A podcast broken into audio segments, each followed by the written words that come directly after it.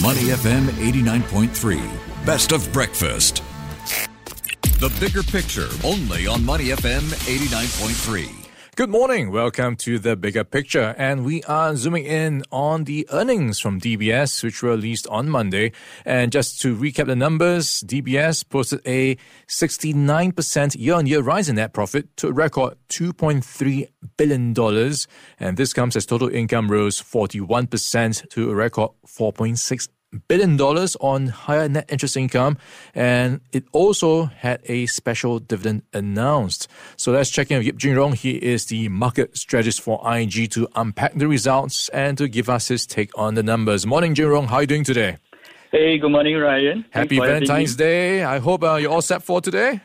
yeah, definitely.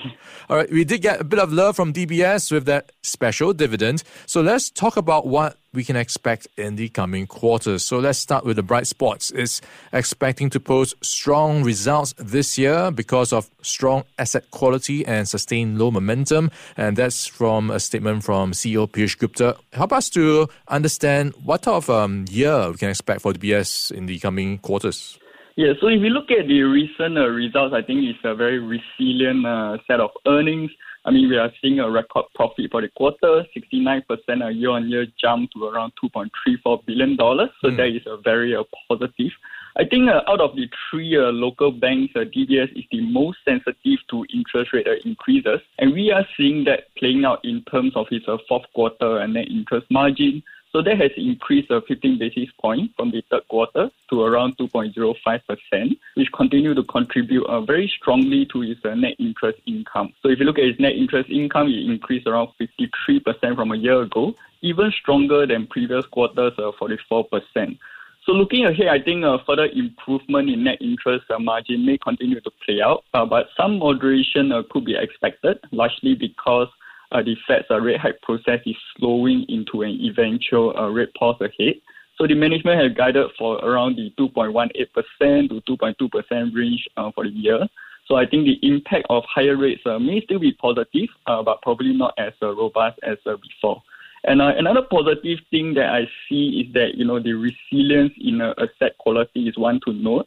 I think asset quality has been surprisingly strong. If you look at the non-performing ratio, we actually saw a decline to 1.1% compared to 1.3% a year ago.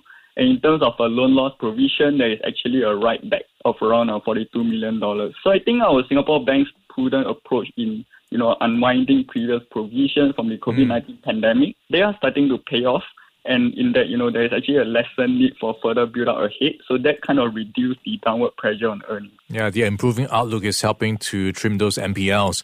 And if you look at the other parts of the equation, you've got those bright spots you pointed out, improving interest margins. Uh, at the same time, there is a bit of downside risk that DBS is flagging, and this is with um, the NIMS they're getting for this year to be at 2.25% at the peak. Right now it's at 2.05%. And the downside risks will come from outflows to treasury bills, a stronger Singapore dollar, and higher treasury market funding costs. So I'm looking at how it might have to pay depositors for um, their cash with high interest rates and all these headwinds we've just talked about. What's your take on um, the net interest margins, for example, possibly seeing a bit of a tapering and, of course, seeing a bit of a um, market pretty much pricing in much of the upside already. Mm, yes, so as you mentioned, I think definitely the management has guided you know for some uh, tapering in terms of the uh, from its uh, peak of around 2.25 percent. So yes, I think uh, the impact of you know higher rates uh, could still be positive, uh, but definitely not as uh, robust as what we have seen uh, over the past one year. And of course, the reason is definitely because of the Fed's uh, rate hike process. Potentially, you know, we are seeing somewhat of a rate pause ahead. And other negative I saw is that, you know, the loan growth was flat at just around the 1% increase from a year ago. So that is actually in line with the declining uh, growth trend that we have seen in the bank lending data in the fourth quarter. So further moderation uh, could be a risk in terms of its uh, loan growth performance. And other than that, I think the non-interest income is also sort of providing somewhat of a mixed view.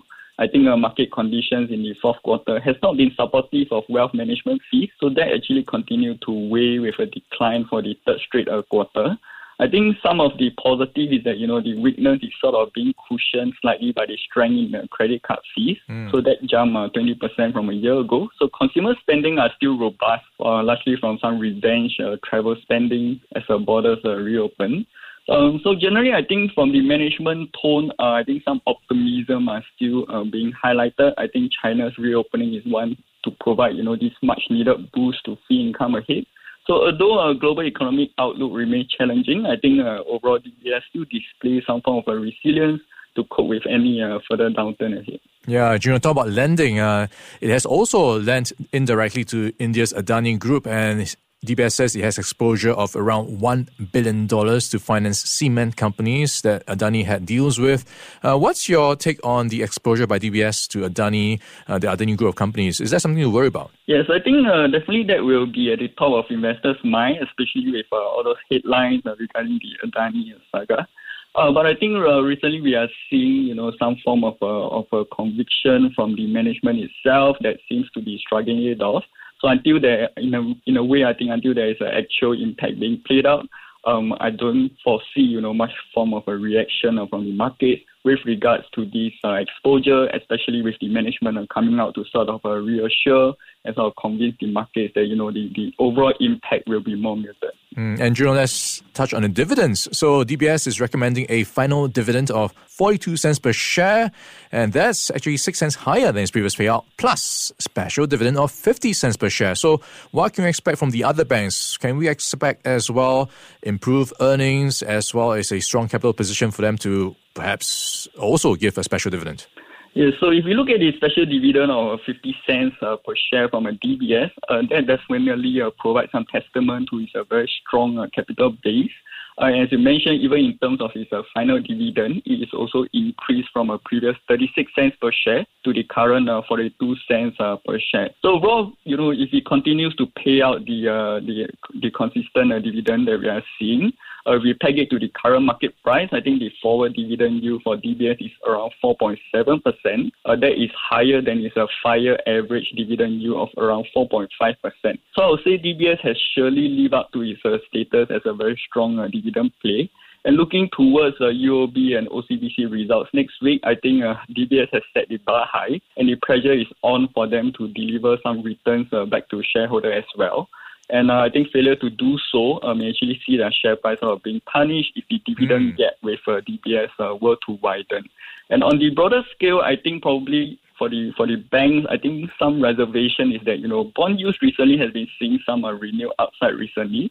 If you look at it, Singapore's 10-year bond yields, it sort of moved back above uh, 3%. So that is one of the key risks that we have to watch uh, because if the risk-free rate continue to much higher, I think there will be some risk that you know the bank dividends uh, may look relatively uh, less attractive than before. All right, UOB and OCBC will be reporting next week, so we'll see what's in store then. We've been chatting with Yeap Junrong. He is the market strategist for IG, helping us to break down DBS's latest fourth quarter results. Junrong, thanks for your time this morning. Thank you, Ryan. Before acting on the information on Money FM, please consider if it's suitable for your own investment objectives, financial situation, and risk tolerance. To listen to more great interviews, download our podcasts at moneyfm893.sg or download our audio app. That's A W E D I O. Available on Google Play or the App Store.